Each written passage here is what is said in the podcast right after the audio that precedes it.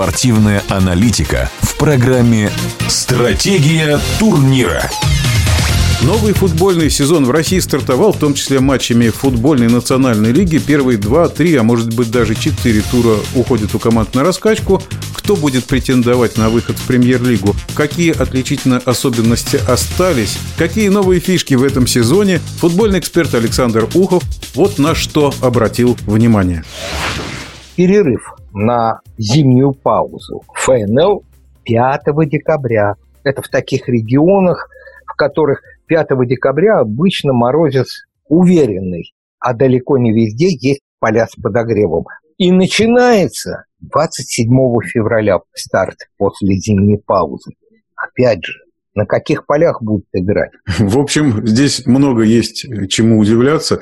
Мне кажется, что есть опыт некий, взятый болельщиками от русского хоккея. Если у нас нет полей с подогревом, то у нас есть болельщики с подогревом. Или, наоборот, команды перебираются в какой-то другой регион, как это сделал Иртыш. Но это не от полей зависит, а от э, финансов, скорее всего. Ну, не только Иртыш сделал так. Иртыш, да, будет играть в Домодедово, такой перспективный, на мой взгляд, футбольный клуб Акрон из Тольятти будет играть в Жигулевске. Чего мы добиваемся? Вот такими, скажем так, решениями. Я Акрону очень симпатизирую. Хочу сказать, что... Он из Тольятти, да? Да, он из Тольятти. Но будет играть в Жигулевске. Алани будет играть в Грозном.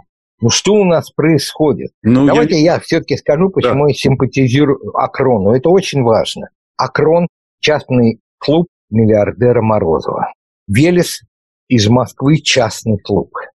Чайка, о которой тоже обязательно надо будет сказать, из э, Песчано-Копского, Ростовской губернии, тоже частный клуб. Торпеда Московская, тоже частный клуб. Очень рад, что все больше и больше частных клубов становится в нашем футболе. Конечно, многие держат свои деньги в футбольных клубах Англии, Португалии, Италии, Франции, Голландии, Бельгии. Есть такие у нас, можем и фамилии потом назвать, люди, которые вкладывают деньги вот в футбол там, в Западной Европе. Но все-таки слава тем, кто вкладывает деньги в футбол российский. Я вот подумал, что если команды играют не в своем городе, да и, собственно, происходит и с Тамбовом то же самое, ну, может быть, как-то структуру, ну, по крайней мере, ФНЛ менять, потому что 22 команды Иртушу, ну, в какой-то степени их можно понять, поскольку летать из Омска, я не знаю, в Калининград, это, наверное, очень дорого, и, наверное, у них нет денег таких. Надо ориентироваться на частные футбольные клубы. Они всегда решат проблему. Всегда построят манеж, сделают поле с подогревом. Частный футбольный клуб заинтересован в игре своей команды. Бюджетный футбольный клуб, трудно сказать, в чем заинтересован. Очень трудно. Нужно, наверное, сказать несколько слов о фаворитах, тем более, что в «Чайке», Конечно. о котором мы уже говорили, у них есть цель попасть в премьер-лигу. Я скажу, что в этом году «Чайка» будет одним из претендентов. В этом году нет особенно громких переходов из РПЛ или из какого-либо зарубежного клуба в команду ФНЛ. Но «Чайка» по меркам ФНЛ сделала самое крупное усиление состава. Владелец «Чайки» по фамилии Чайка, и футбольный клуб называется «Чайка» в честь отца владельца клуба. Вот «Чайка» строит свой стадион недалеко от Ростова. «Чайка» создает свою академию футбола. Так что мы еще посмотрим, как высоко может эта команда взлететь. Кто еще претенденты, да? Мы обязаны сказать о крылья Советов.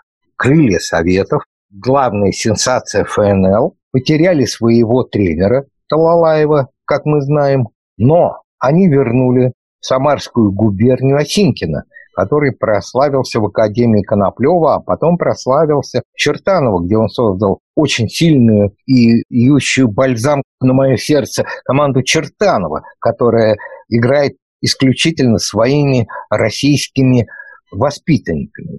Там нет ни одного игрока из другого, не то что региона, а Вообще все это воспитанники интерната Чертанова. Так вот, 8 э, игроков сильнейших команды Чертанова переезжают в Самару. Вот это претендент, на мой взгляд, номер один, хотя, насколько мне известно, губернатор Самарской губернии сказал, что мы вам денежки-то подсократим и очень сильно.